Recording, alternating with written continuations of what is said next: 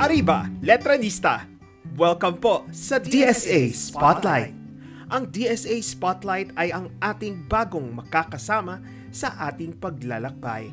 Ang DSA Spotlight ay naglalayong magbigay pugay sa mga natatanging kwento ng inspirasyon at pag-asa mula sa mismong karanasan ng inyong mga kapwa letranista. Sama-sama tayong makinig, matuto at mahubog sa mga kwentong buhay dito sa DSA Spotlight. Para sa buwan ng Setyembre, makakasama natin ang isa sa mga first year students ngayong school year 2021-2022. Sa edad na 32 years old, isa siyang patunay na it's never too late to finish your studies. Mga letranista, samahan ninyo akong i-welcome ang DSA Spotlight for the month of September, Mr. Richard Aquino. Richard, pwede ka nang magpakilala. Ah, hello, good afternoon. I'm Richard Aquino from College of Education, major in Mathematics. First year ako, nakatira ako sa Quezon City. Uh, Barangay Tatalon, medyo malayo-layo sa Letran. The hobbies ko ang kumanta. Doon ako, doon ako dinala ni Lord, doon sa pagkanta. I'm 33 years old, proud na proud. Okay, 33 years old and ongoing first year student. Tama ba? Yes po. Okay. Opo. Sige, Richard, ito simulan natin ang ating uh, usapan no. So, since you are selected no for the DSA Spotlight for September, bakit sa tingin mo ikaw ang napili ni DSA para maging unang featured student for the month of September? Sa totoo lang, nagulat ako kung bakit ako napili for the interview. Siguro because of the story na meron ako, because of the journey hindi kasi ganun kadali yung naging journey. Alam ko na mara, marami ako may impart sa mga estudyante. Especially sa mga estudyanteng gustong mag-strive na makapagtapos sa pag-aaral. Mahirap ang mag-aral, mahirap lalo ang makabalik sa pag-aaral. Dun sa wisdom kung paano magpatuloy dun sa journey kahit napakahirap. Pati yung mag-hold dun sa faith. Okay, since na-mention mo nga no, yung pagbabalik sa pag-aaral, uh, maaari mo bang ma-share sa amin yung mga detalye no, kung paano ba yung naging struggle. Bakit ba ikaw, Richard, ngayon sa edad na 33 years old ay nagsisimula ka bumalik ulit sa pag-aaral no sa college level? Way back 2004, pagka-graduate ko ng high school, gusto ko nang mag-college. Wala naman tra- talagang trabaho yung magulang ko eh. Ang father ko ay isang karpintero.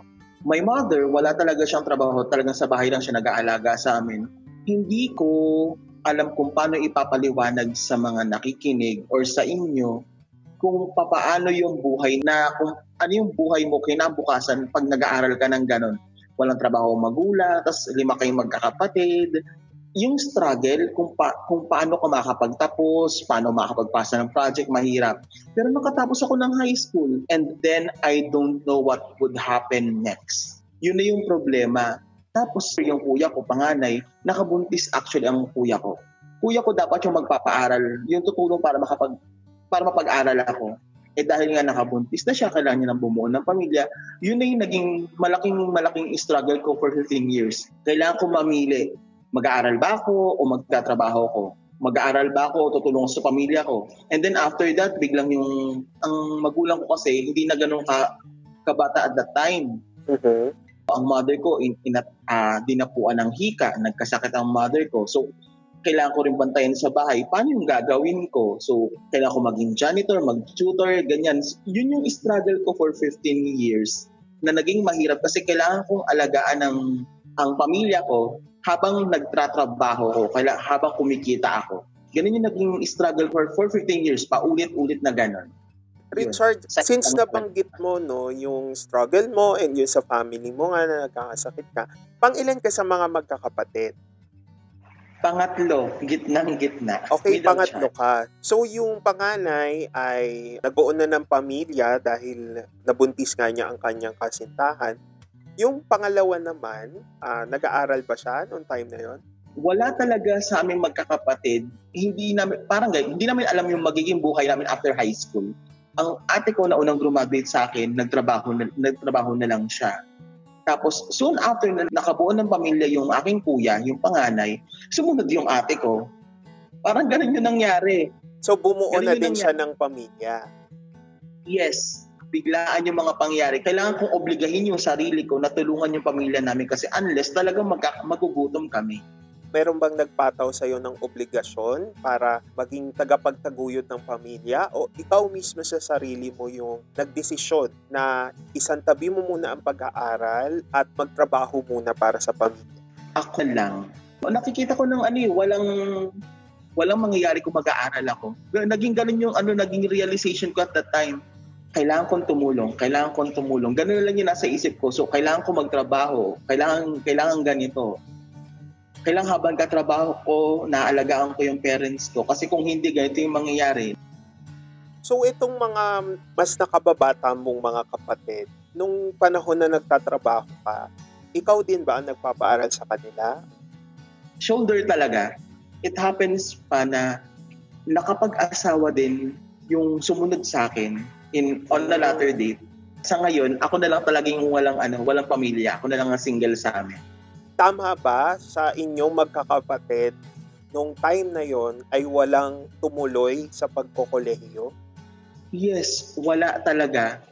Kaya nga ah, kaya nga ako nag-pursue mag-college kasi wala walang walang gusto wala nang gusto magtuloy until now walang gustong magtuloy. So sabi ko hindi pwedeng wala. Gusto ko makapag-college ako. Richard, sa tingin mo, no, sa pagkakakilanlan mo sa inyong mga kapatid, bakit sa tingin mo hindi na pumasok sa isip nila na magpatuloy sa pag-aaral? Yung word that the struggle is real, totoong-totoo yan sa amin. Una, mahirap ang buhay. Pangalawa, sinong tutulong sa amin? Kami lang naman din ang magtutulungan. Kaso nga, sila nagkapamilya na. Wala talaga sa amin ang mag-iisip na tumuloy. Una lang talaga. Ngayong malalaki na sila, wala na silang balak talagang tumuloy na mag, mag-aral ulit. Wala na wala nang balak. Pero yung panganay naming yung kuya ko, yung panganay sa aming magkakapatid, pinupush niya talaga yung mga anak niya na makapag-college. Pero sa aming magkakapatid, ngayon, ako na lang talaga yung may gusto. Okay. So, para lang din maintindihan ng ating mga tagapakinig, iba-iba rin po tayo ng sitwasyon nagkataon po siguro sa magkakapatid na ito, hindi po ganun kaganda yung sitwasyon po nila sa buhay base po sa mga kondisyon po nila, lalo na po sa mga kapatid ni Richard. Nakakalungkot man pong isipin pero mas minabuti po nila na bumuo ng pamilya at syempre sa pagbubuo ng pamilya, meron kang responsibilidad na buhayin ang pamilya mo. Uh, siguro mas binigyan nila ng prioridad ang pagtatrabaho, ang pag-iipon para sa kani-kanilang pamilya. Mapunta naman tayo sa paglalakbay mo sa pagtatrabaho mula nung pagtatapos mo nung high school. Yung sa pagtatrabaho mo, yung desisyon mo para magtrabaho, para saan siya? Ano yung tutustusan ng sisweldohin mo nung time na nakapag-decide ka magtrabaho, yung unang-una mong trabaho? Nakakatawang sabihin pero dun muna tayo sa una kong naging sahod bago dun sa ano. Sa una kong naging sahod, parang 200 something lang a day. 206 a day. 206 pesos. So, sobrang baba ng sahod ko. Pero sa liit ng sahod ko per day, ang mga una ko naisip ay ganito. Pambayad ng kuryente, pambayad ng tubig, pangbili ng bigas, pang pagkain. Wala yung ano, hindi ko naiisip yung sarili ko. Wala akong iniisip na bibilihin. Talagang palaging luwal. Pambili ng gamot ng magulang, pambili ng ganito, palaging palaging ganun ang nasa isip ko. Sapat ba yon doon sa pangangailangan ng sa pamilya niyo? Ang una ko naging trabaho ay sa lending siya, nakalimutan ko na yung word. Parang collector ng sa lending-lending ng mga kooperatiba. Paano yung naging experience mo sa paghahanap ng trabaho pagkatapos mong graduate ng high school? Yung discrimination, di siya mawawala. Kasi high school pa lang ako, elementary pa lang ako, kasi mataba na ako. So, mm-hmm. alam mo yun, ang, ang unang impression, ang unang impression, ay naku, hirap, kaya ba nito yung ganitong trabaho? Laging ganun yung mindset. Actually, lahat na naging trabaho ko, ganun na naging tingin sa akin. Ano yung Palaging, naging tingin sa'yo? Hindi kaya ang trabaho. Dahil sa iyong pangangatawan? Yes po, palaging ganun. Pati kulay. Hindi ba maitim, pero oh, brown, ganun. First impression ng mga employer, yung itsura mo, Sumunod na yung ano, pagtingin sa resume ko at that time, may nag-biodata pa nga ako. pagkatingin, ay high school graduate. Tapos ganito yung edad, kaya ba niya? Palaging, palaging ganon. Palaging hindi kaya. Basta una ko naging trabaho sa lending. Tapos nag-tutor ako, naging janitor ako, gasoline boy, nag-supervisor sa gasoline station, uh, nag- nag-clerk. Tapos dahil sa passion ko sa music, nagtuturo ako ng choir sa isang elementary school sa Pasig. So ngayon, naging pareho kong trabaho na nag-tutor ako habang nag-aaral of course. And then, uh, nagtuturo din ako sa public elementary school ng music naging parte ka ng choir ba sa simbahan? Yes po.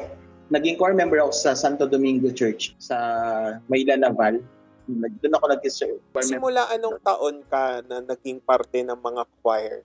2003 hanggang ngayon. Okay, so matagal na din. Matagal-tagal na din talaga. Hmm. Maliban sa ano, maliban sa pagkanta mismo sa choir, ano ba yung nakukuha mo bakit mahilig kang kumanta? malaking factor din yung peace of mind. Kasi hindi, hindi naman talaga ako kumakanta para sa yung personal satisfaction. Kasi for me, pag kumakanta ka, mas nilalapit mo yung sarili mo kay God, which is yung nabigay sa'yo ng, ng kakayahang kumanta. Every time I sing, kahit yung simpleng kanta lang sa bahay, palagi yung ino-offer yun kay God. Tapos, nagkakaroon ako ng ano, ng ng pakiramdam na parang at peace ako, alam ko sa sarili ko na yung mga problema dumarating, masusolusyonan. Lalo na kapag feeling ko, ah, ang dami ko nang pine-question, ang dami ko ng mga bakit sa buhay. Pag kumakanta talaga ako, lalo na pag kumakanta ako sa mass, na nare-release yun na, tapos feeling ko nagkakaroon ng sagot dahan-dahan. Paunti-unti may mga sagot dun sa mga tanong ko, pati sa mga dasal ko. Anong usually na kinakanta mo? Sa video kay isang walang kamatayang lead me, Lord Ah, lead me, Lord. Misan nga nasusuya na ako kasi palaging lead me, Lord. Pero sa'yo, ano ba yung meaning nung kanta na lead me, Lord? Kasi yung kanta na yon, sobra ko nakaka-relate sa kanya in such a way na, lalo na yun dun sa mga lines na, even though at times I'd rather go along my, di ba? Ganun naman talaga yung buhay eh, na kahit alam nating sobrang dapang-dapa na, sobrang hirap na, yung kahit hindi mo na alam kung saan ka mapupunta, lead me Lord. Lord, gabayan mo ako. Palaging ganon. Okay. So ngayon, yung journey mo ng pagtatrabaho, ano yung mga characteristics mo na sa tingin mo ay tumulong sa'yo para maabot mo yan? Kung merong isang bagay na naipagmamalaki ko, siguro yung hinawakan ko lang talaga ng matindi yung faith na merong plano si Lord para sa akin kasi ang layo at napakahaba ng dinaanan ko. Pero yun lang talagang ginawa ko. Palagi kong sinasabi na baka kaya hindi ako nagtagumpay sa ganitong trabaho kaya sa ganitong gusto kong gawin ah, kasi hindi pa ito yung plano ni Lord para sa akin. Palaging ganun. Tapos, yun, bigla akong nagstay sa pagtuturo ng choir. I asked God, I prayed, I prayed a lot. Sabi ko, Lord, ito po ba yung plano mo sa akin? Kasi kapag ito po yung plano mo po sa akin, sige po, susunod po ako talaga sa inyo. Pangahawakan ko po ito. Okay, dahil nasa pakiramdam mo din no at alam na alam mo na kaagapay mo si Lord God sa iyong paglalakbay, ano sa tingin mo yung greatest achievement na nakuha mo doon sa time na nagtatrabaho ka hanggang ngayon? Siguro, ibibigay ko yung dalawang pinaka malalaking achievements ng buhay ko. Unay, napunta ko ng Singapore para mag-perform. Wow! naging youth volunteer din kasi ako sa Gawad Kalinga. Mm-hmm. Dinala kami papuntang Singapore para mag-perform. Nag-conduct din ako ng choir na yon. Kumanta kami sa Singapore. And then, yung another biggest achievement ko was, itong graduate ako ng senior high. I took it as one of my biggest achievement kasi parang sa layo-layo ng dinaanan ko, sa layo ng tinungo ko, hindi ko nga kinukonsider na malalaking achievement yung trabaho ko. Kasi sabi ko, Lord, ano, ibibigay mo yung kung ano po ba yung dapat para sa akin. And then it happens, I graduated with high honors. Tapos nag-rank 1 ako sa buong senior high. Wow, Sabi congratulations! Ko, thank you po, thank you po. Sinasabi ko sa sarili ko, Lord, kung ibibigay mo po yun sa akin kahit 33 years old na ako, ibinigay mo po yun sa akin. And then, boom, biglang before the graduation, sabi sa akin, rank 1 ka, congratulations. Yun, So, those two achievements yung I considered sa buhay ko na napaka napakaganda na pinaka pinanghahawakan ko talaga kasi kung wala kung wala kung kung wala yung rank one thing na yun, hindi ako ganun ka hindi ako ganun ka confident para makapag-aral uli ng college. Aminado ko takot pa rin ako kahit 33 years old na ako. Kasi mga kasama ko mga pambabata eh. May mga malalakas pa yung mga energy nila para makapag-aral. Ako, ang dami ng priorities. Pero nung nag-graduate ako ng senior high, iba talaga yung ibinigay nun sa akin na ano, na confidence talaga. Lahat ng ito, lagi kong sinasabi, ah, si Lord yung nagbigay. Hindi ako pupunta doon kung hindi lang dahil sa akin. Ah, si Lord yung may bigay nun. Ang Panginoon yung nagbigay nun para sa akin. Amen! Okay, sige Richard, ito naman. Since napag-usapan natin yung dalawa mong achievement, punta naman tayo doon sa siguro yung unforgettable na struggle mo. Siguro simula nung nagtrabaho ka hanggang ngayon, ano yung hindi mo manlilimutan na paghihirap na naranasan mo before? Meron palaging kwento na umiikot sa mga choirs dun sa school namin na meron daw isang estudyante na para lang mabuhay ng buong fourth year high school siya, kailangan niyang kumain ng dalandan sa buong klase niya simula alas 6 ng umaga hanggang hapon para lang maitawid yun. For fourth year, yung isang buong taon na yon. Kasi yung baon ko noon, mura pa naman, mura pa naman actually yung pamasahe. Kaso, ang baon ko lang noon ay limang piso ata. Oo, limang piso lang. Hindi ko makakalimutan yon. Minsan magiging sampu masaya na ako ng 10 piso kasi pamasahe ko yung limang piso. Tapos yung yung another 5 pesos, dalandan na yon. Ano na yon? Buhay na ako dun sa dalandan. Isang buong taon yon, dalandan, dalandan. Tapos pag uwi ko, maglalakad na lang ako. Kung sasabi yung pinakamalaking struggle ko sa buhay is yung palaging kulang. Yun yung ko talaga eh. Yung gusto ko magsumikap sa ganito pero kulang. Palaging ganun. Ayun, pag-aaral nga lang, kulang na eh palagi sinasabi ko, Lord, parang di ko kaya. Parang, Lord, parang di ko na kaya. Alam mo po ba ako? Lord, palagi naman po ako, ano, palagi naman po ako malapit sa'yo. Pero bakit ganun? Ang dami kong bakit pag may ganun kong struggle. Ano yung parang pinanghahawakan mo para malagpasan siya? Yung kantang Lead Me Lord. Palagi ako napupunta doon eh. Lead Me Lord, Lead Me Lord and never leave my side. Palagi yung sinasabi ko. Palagi yung every time na kahit sa isip ko lang, Mm-mm. Kahit sa isip ko lang. Kinakanta ko siya sa isip ko. Tapos iiyak ko na lang talaga siya. Tapos, and then after that, tuloy na uli ang buhay. Ganun lang. Ngayon, na nandito ka na, kung saan-saan ka na rin dinala ng mga trabaho mo, no? meron ka na rin mga greatest achievements, meron ka na rin mga struggles. Paano ka naman nagsimula na makapag-isip at mag-decide na siguro ito na yung time para ipagpatuloy ko yung pag-aaral ko sa kolehiyo. Nag-aaral yung mga choir members ko, tapos graduate na sila dito sa may santuario kasi marami akong members sa youth. Sabi nila sa akin, Kuya, gagraduate na ako. Kuya Chadi, yun ang tawag nila sa akin, Kuya Chadi, gagraduate na kami ng senior high, magka-college na kami. Nakakaramdam na talaga ako ng, sorry for the word, pero nakakaramdam na ako ng konting-konting inggit. Sabi ko, bakit sila nagawa nilang tumawid kaagad? Sabi ko, Lord, bakit ako hindi? Tapos, nagkataon pa na, noong time na yun, umalis na ako dun sa trabaho ko dun sa gasoline station. Sabi ko, Lord, pwede po ba na mag-aral ako ulit? Pinagdadasal ko talaga yung palagi, Lord, makakapag-aral po kaya ako ulit. Tapos, ewan ko, bigla na lang napunta ako dun sa eskwelahan ng senior high. Dito sa may naman. Talagang nagtanong lang ako, pwede po ba mag-apply for college, ay for senior high. Tapos biglang, boom, itin, bigla akong biglang enrolled na ako. Walang alam ang parents ko na, na mag-aaral ako ng senior high. Nalaman lang nila a night before the pasukan. A night before the pasukan, nalaman lang nila na mag-aaral ka ulit? Yes, mag-aaral na ako. Sabi ko, ay nay, mag-aaral ako ha, senior. Ay, mag-aaral ako. Oh, bakit ka mag-aaral? Sabi nila sa akin, sabi ko, ay opo, mag-aaral ako. Sabi niya, oh, paano yun? Paano ko magpapa-enroll? Enrolled ka na ba? Sabi ko, enrolled na po ako. Sabi nila, eh paano yung mga gamit mo? Sabi ko, naisaglit, sabi ko, naisaglit lang pag umalis akong konti, pagbalik ko, may dala-dala na akong uniform, may dala na akong sapatos, may dala na, lahat na ng gamit dala-dala ko.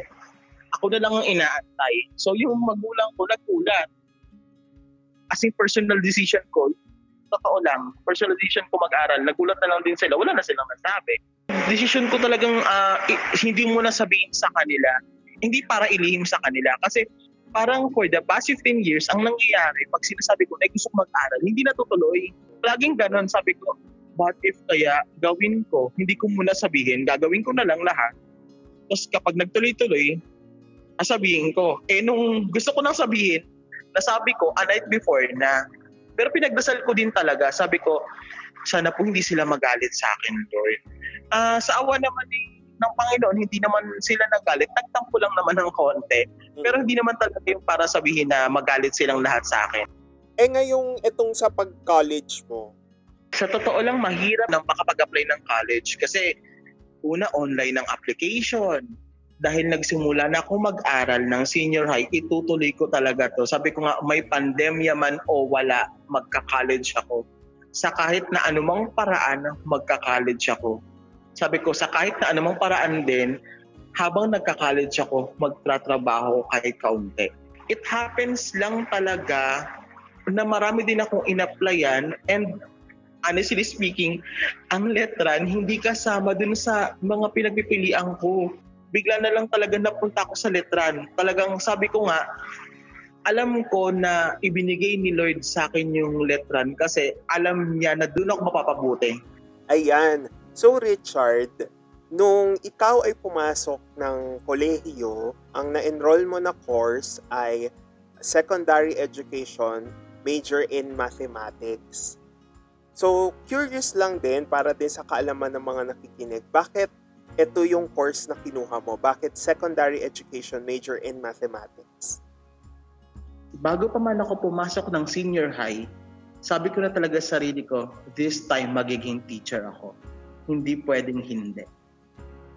Yung math teacher ko, teacher ko sa statistics, napaka galing niya magturo. Statistics and probability, pati sa research, napakagagaling nila magturo. Yung teacher ko sa Gen Math, hindi lang siya ano, hindi lang siya basta spoon feeding. Talagang mat- matututo ka at pipilitan ka matuto. Hahanapin mo talaga mismo sa yung yung urge para matuto ng math. Yun yung nakita ko sa mga sa mga teachers ko na inspire talaga ako, especially dun sa thesis teacher ko nung ako'y grade 12 na. Kasi inopen niya sa akin yung possibility na Richard, magiging teacher ka ng math because of my thesis nung ako'y grade 12 which is teaching mathematics using instructional videos. Doon talaga. Sabi ko na sarili ko, pagpasok ko ng college, ah, edu- education major in math talagang pipiliin ko. Sila talaga yung nag-inspire sa akin.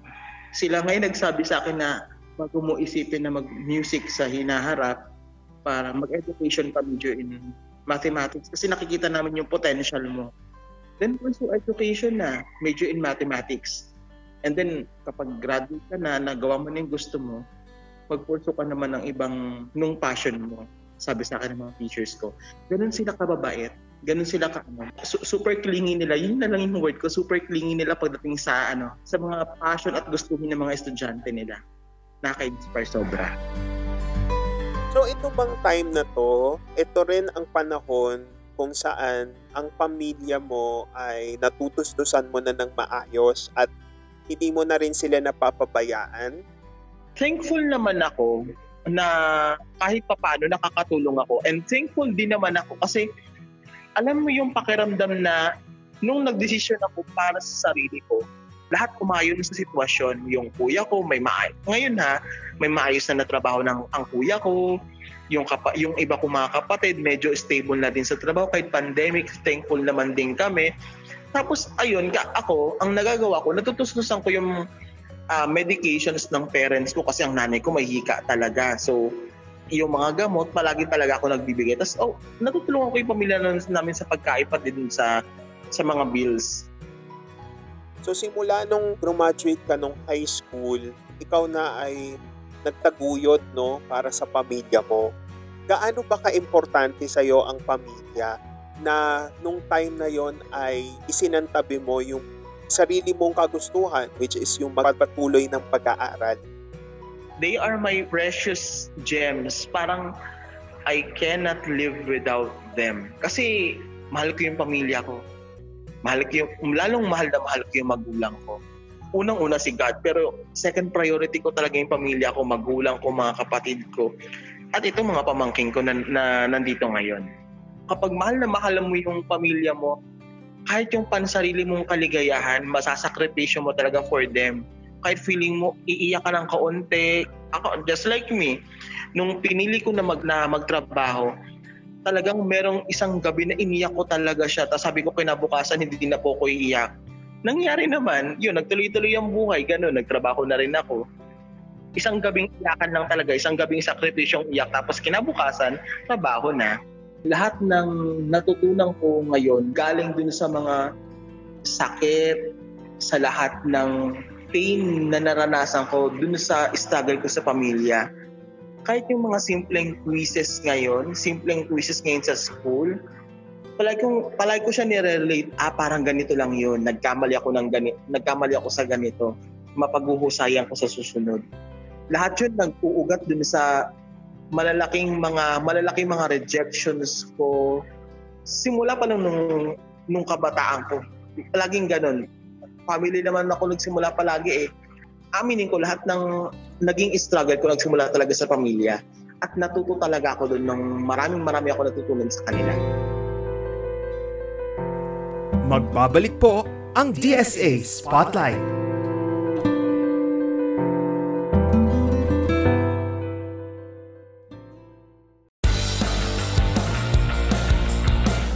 Kabataang Letranista, paalala lang po, huwag kalimutang magparehistro para sa 2022 national elections.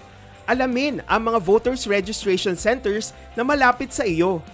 Bisitahin lang ang DSA Letran sa Facebook, Instagram o Twitter para sa mga links na makakatulong sa inyong paghahanap. Gamitin ang iyong karapatan. Bumoto ng tama, bumoto ng wasto Nasa iyong kamay ang kinabukasan ng Pilipinas. Para sa Patria, Arriba, Letranista!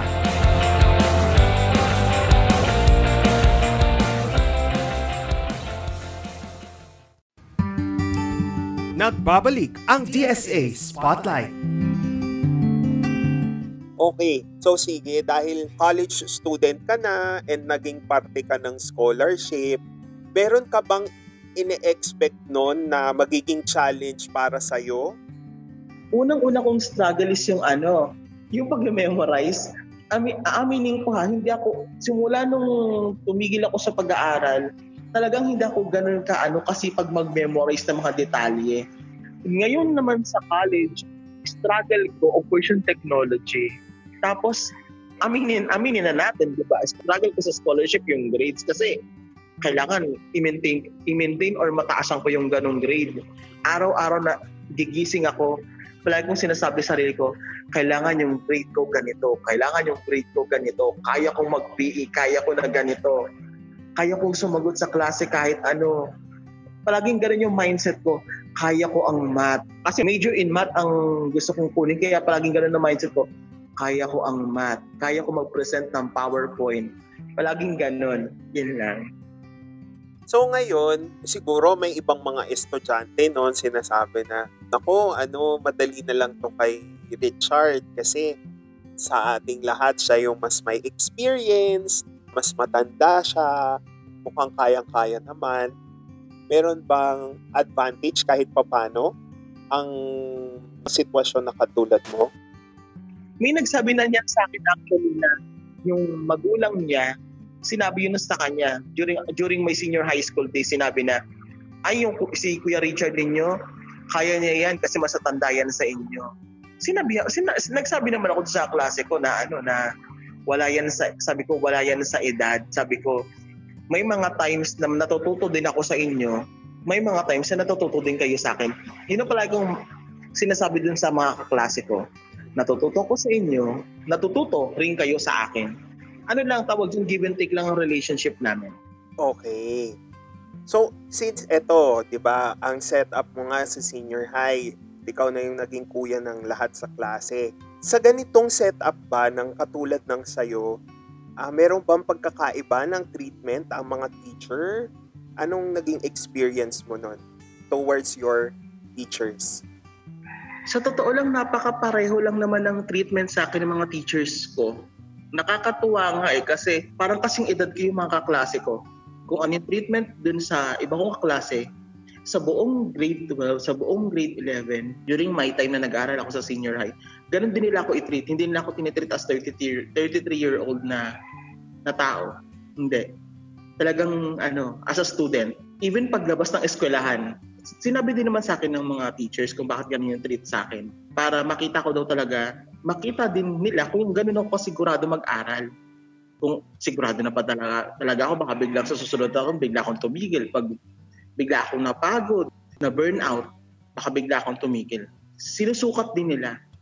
Gusto din nilang malaman kung hanggang ano, kung ano ba talaga yung mga gusto kong mangyari.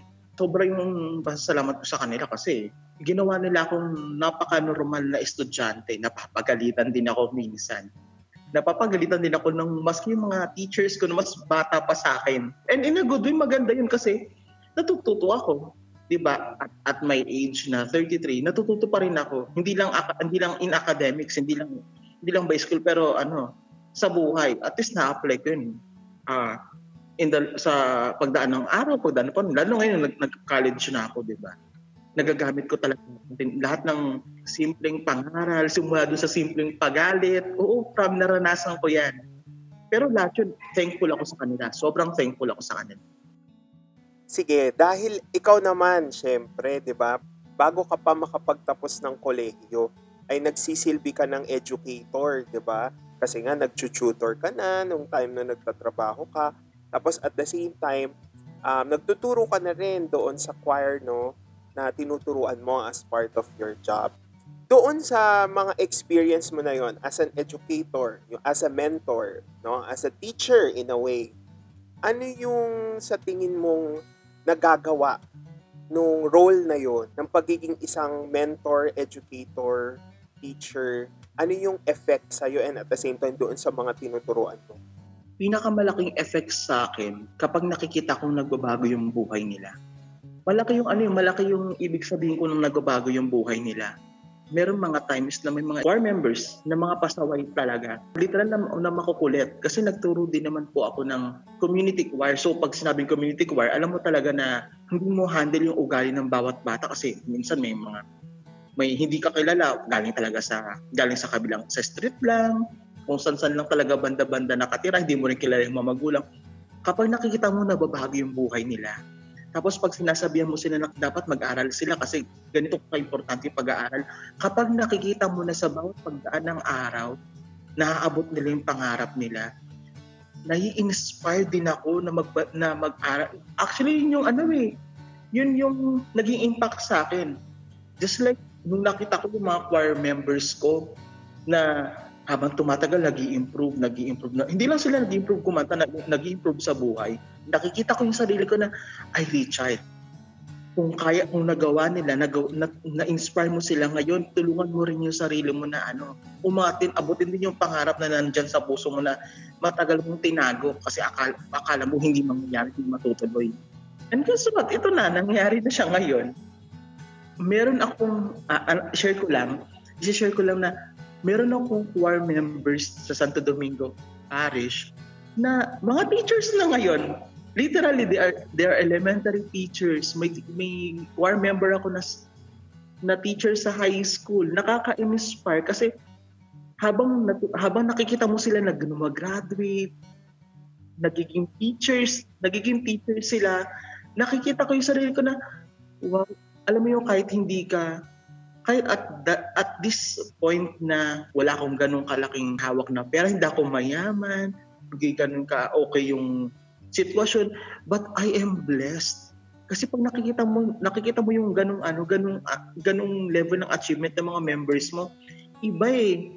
Hindi ka lang basta proud. Basta iba yung level ng saya. Hindi mapaliwanag eh. Kung i-describe ko na lang siya, ang sarap matulog ng mahimbing. Parang ganon, napakasarap. So ngayon naman, Richard, nakikinita mo ba na mukhang matatapos mo on time ang iyong pag-aaral ng kolehiyo? Gaano yun ka-importante sa'yo? Sa totoo lang, pagkagra- pagkapasok ko ng senior high school, tinanong na ako niyan. Tinanong na ako, matatapos mo ba Richard yung kolehiyo? Makakapag-college ka kaya? Sabi ko, pumasok ko ng senior high kasi ini-aim ko talaga na makapag-take note, makapag-MA ako. Sabi, sabi nila, Wow. anong course? Sabi ko, sabi ko, education. Sabi na, bakit? I want to teach because I love teaching. Nakuha ko yan sa teacher ko nung high school. Sabi ko, sabi nila sa akin, ba't ganun ka, ano, ganun ka firm yung mindset mo? Sabi ko, ganito ka firm yung mindset ko. Kasi ang tagal kong di nakapag-aral. Kaya nung pagpasok ko, sabi ko talaga sa sarili ko, igagrab ko talaga na hanggang ngayon na pagpasok ko ng college, pag tinatanong nila ako, anong target mo? Sabi ko, ah, licensed professional teachers, a teacher. Tapos after ayun mag after kung mag makakuha ng LPT, mag-master mag-master talaga ako. Ganun ang ano ko, ganun yung mindset ko. Magtuturo ko ng math sa ganito, sabi ko. Talagang malalaki na yung hinahakbang ko ngayon kasi sabi ko andito na ako eh. Hindi pwede ako magsabi ng ano, hindi ako pwede magsabi ng ay hindi ko kaya. Palagi kong sinasabi, I claim it. Pwede ko nga sabihin na I claim it na makakapag-doctor of ganito ako. Sabi ko, Yes! napunta ako dito kasi binigay nila ito sa akin kaya for sure sabi ko with with the help of with the help ng ng Letran alam ko na matatapos ko tong pag-aaral ko sabi ko nung, nung unang pagpasok ko ng Letran unang pagtanggap ko ng scholarship sabi ko this time matatapos ko to ng apat na taon and then after pagkakuha ko ng let pagkatapos ko maka-take ng let pumasa ako sabi ko mag-master na talaga ako magtuturo ako ganun naka-firm yung ano ko yung mindset ko ngayon. Yes. At saka iba din talaga yung nabibigay no kapag kiniklaim mo talaga yung positivity mo, yung optimism mo na sabihin mo na habang hindi pa nangyayari, sabihin mo na para ganahan ka, di ba? Yes po, alam mo, napatunayan ko yung I claim it na yan last year pa lang sa pasukan namin sa senior high. I-share ko lang ha. Kasi last year, sinabi ko na sarili ko, ay, sabi ko, okay na ako dito sa ganitong, ano, ganitong rank. Sabi ko, nung pagkapasok ko ng grade 12, parang nararamdaman ko na, Richard, parang kaya mo atang mag-strive pataas. Nag-post ako sa Facebook. Sabi ko sa sabi ko sa post ko, parang pakiramdam ko kaya kong mag kaya kong mag ano, kaya kong mag-strive pataas. Okay, Richard, I claim it. Gagraduate ako with high honor, with high or highest honor, pero gusto ko mag-rank 1 ako sa buong senior high. Nangyari siya. Nangyari siya. Power of ano, power of mind, power of words. I claim it. Nangyari siya. Sabi ko, ulitin ko yung ganitong ganitong kalakas na pag-claim ko sa sarili ko na makakagraduate ako. And I'm sure, alam ko sa sarili ko ngayon, gagraduate ako eh. Unang araw pa lang ng klase ko sa Letran, kahit na late enrollee ako, dahil late ko nalaman na pasado ako, pero pagtingin ko pa nga lang dun sa portal ng Letran, sabi ko sa sarili ko, Richard, gagraduate ka. Gagraduate ako na may Latin honors. Sinabi ko sa sarili ko, with Latin honors, I claim it. Yes, tama yan. I-claim na natin ngayon. Okay, Richard, ito naman.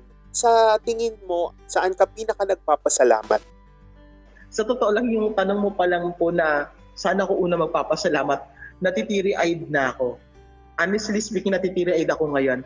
Kasi ang dami kong gustong pasalamatan. Sobrang dami. Ngayon, ngayon habang nag-uusap tayo, andito ako sa Santuario del Santo Cristo sa May Sanawan. Nasa isang kwarto ako. Ah, dito ako nag-online class. Sobra akong thankful sa mga tao na sa mga tao na binigay ni Lord para sa akin. Kasi along the way, dinala talaga ako ni Lord sa mga tao na makakatulong sa akin. Alam kong napakahirap. Aminado naman talaga ako eh. Yung kung paano pa nga lang ako makakapag-aral ng senior high. eh. Thankful na ako na ang daming dinala ni Lord gusto kong pasalamatan yung mga tao na tumulong sa akin mula nung nagsisimula pa lang ako dun pa lang sa uniform. Simpleng uniform, simpleng pantalon, simpleng sapatos. Aminado ko, struggle ko yan lahat isa-isa kasi paano ko pagsasabayin na natutulungan yung pamilya ko habang nag-aaral ako kung gagastos ako ng ganun, ganun kalalaki ka, kaagad. Thankful ako dun sa mga taong binibigay, dinala ni Lord. Honestly speaking, hindi ako humingi. Hindi ako nagsabi ng, Lord, kailangan ko nito alam Lord yung kailangan ko, kusa niyang ibinibigay isa-isa. And for now, as of now, hindi ko hiniling kay Lord, hindi ako nagsabi na, Lord, kailangan ko ng laptop. Kasi sa totoo lang, ang online class ko, naka-mindset na ako na, ay, gagamit ako ng phone. Sabi ko, magko-phone na lang ako. Naiyak talaga ako. Magko-phone na lang ako. Sabi ko, kahit mahirap, Si Ben, sabi niya sa akin, hindi mo kakayanin kung ano, phone lang ang gagamitin mo. Kailangan mo talaga ng laptop. Sabi ko, alam kong hindi ko kaya. Ang mahal ng laptop. Sabi ko, I prayed a lot. Sabi ko, Lord, alam kong mahirap. Ang mahal kaya ng laptop. Ang mahal-mahal kaya ng laptop para may magbigay sa akin na bigla na lang magbigay ng boom. Meron kong isang bagong-bagong laptop. Pero biglang may dumating. Biglang may dumating na from courier. Biglang may nag chat sa akin, Richard, kailangan mo ng laptop? Anong specs ang kailangan mo? Ganun may mga sinasabi sa akin. Aww. Kailangan mo ba ganito kagad? Ganun, ganun yung mga tanong sa akin. Kailan mo kailangan? Kailangan, kailangan mo na ba? Kasi baka ibigay yan kalahatian ng September. Kailangan mo na ba talaga? Nagsabi ako, ayoko pong mag-demand. Sabi ko, kasi po kailangan ko na po mag-ano kasi meron kaming reporting sa ganitong subject So, nire-require na po talaga kami na, na merong ano, kasi kailangan din po ng jump board sa, sa isa naming subject. So, there's a certain person, ayoko na siyang pangalanan kasi ayaw niya talaga mabanggit yung pangalan niya. Pero sabi niya talaga sa akin, expect sa ganitong araw may darating na laptop. Honestly speaking, hindi ako umasa. Hindi ako umaasa kasi alam ko mahal eh. Nung tinignan ko nga yung presyo ng laptop, pagtingin ko 25,600, almost pa 26,000 na. Ayoko umasa ng ganong kamamahal na ano na gamit. Sabi ko, magiging struggle na lang talaga ako. Pero wala, ibinigay ni God. Ibinigay ni God. So, I am very thankful sa mga tao na binibigay niya isa-isa. Tapos, thankful din naman ako dun sa mga taong ibinigay ni God sa akin. Kasi aminado naman ako na katulad din ako ng mga typical na estudyante, typical, typical na kabataan, typical na tao na kahit ano, kahit nag-serve ako sa simbahan, may mga kulit din naman ako sa sarili ko. Makukul, makulit din ako, maingay din ako. Pero dinadala, may mga decisions din ako na mali. I am very thankful kasi habang tumatagal, dinadala ako ni Lord dun sa mga tamang tao, sa mga tamang tao na magbibigay sa akin ng ng ano tamang desisyon I'm very thankful din sa choir na, sa choir na hawak ko ngayon dito sa Sanctuary, yung Saturday choir. Kasi lahat naging smooth sa akin nung dumating sila sa buhay ko. Kasama sila dun sa mga malalaking desisyon sa buhay ko. Sin- nagtatanong, kasi ang mga edad nila, matatanda talaga sila sa akin. So, yung wisdom na meron ako ngayon, nakukuha ko rin coming from them.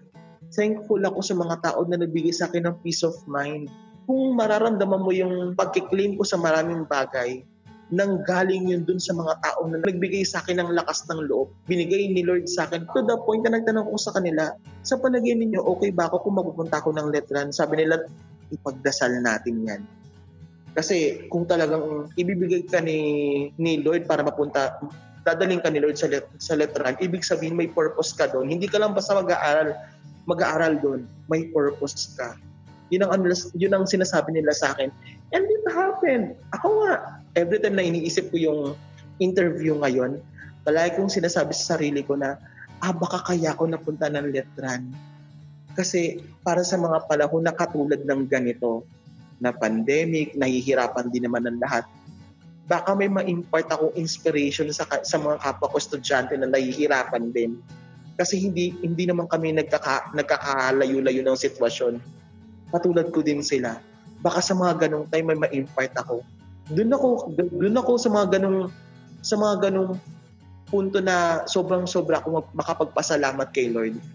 Ayan. Pero ito, Richard, dahil baka sakaling ikaw ang maging instrumento sa mga nakikinig ngayon ng mga estudyante din natin uh, tungkol sa iyo at tungkol din sa mga karanasan mo sa buhay, ano sa tingin mo yung mga importanteng lesson or yung mga pwede mong ipayo sa kanila ngayon na nag-aaral sila sa kolehiyo at ngayon pandemic tapos flexible learning tayo, online class.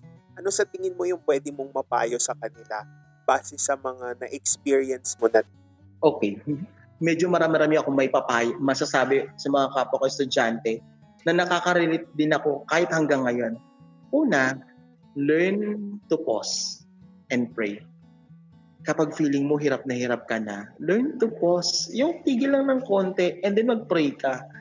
Hindi ko sinabing stop. Kasi iba, iba na pag sinabi mong tumigil eh. Learn to pause. Hinga lang ng konti. Ah, mahirap ang sitwasyon. Hinga ng konti and then mag-pray. hindi pwedeng hindi magpi-pray. Malaking bagay talaga na ano, na meron kang channel kay Lord through prayer. Meron kang daan para makapagdasal. Ang laki kasing bagay na gumagaan talaga yung pakiramdam mo.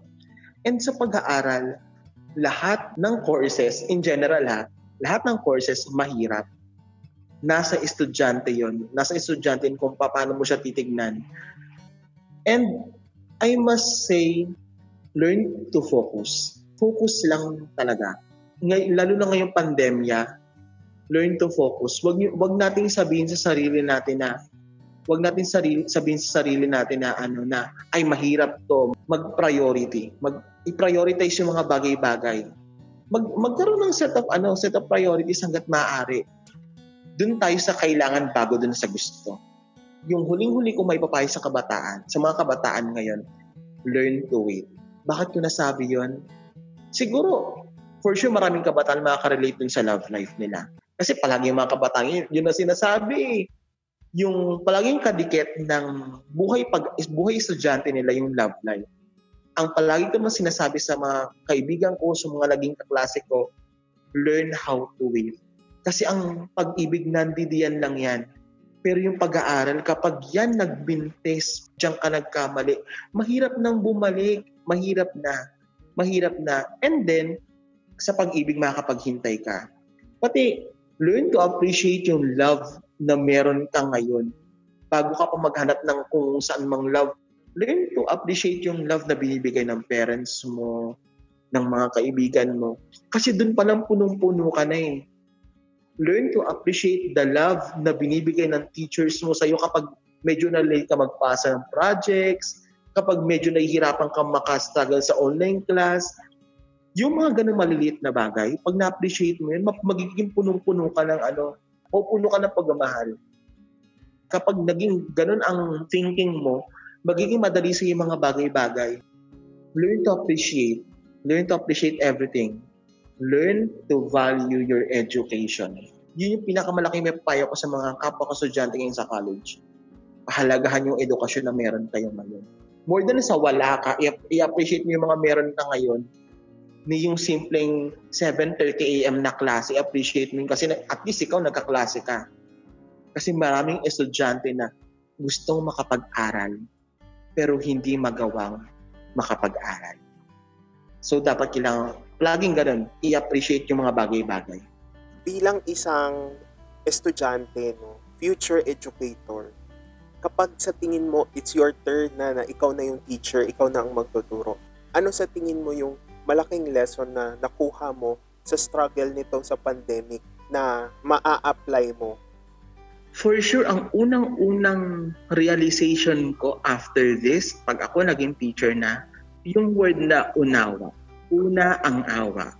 Unawa.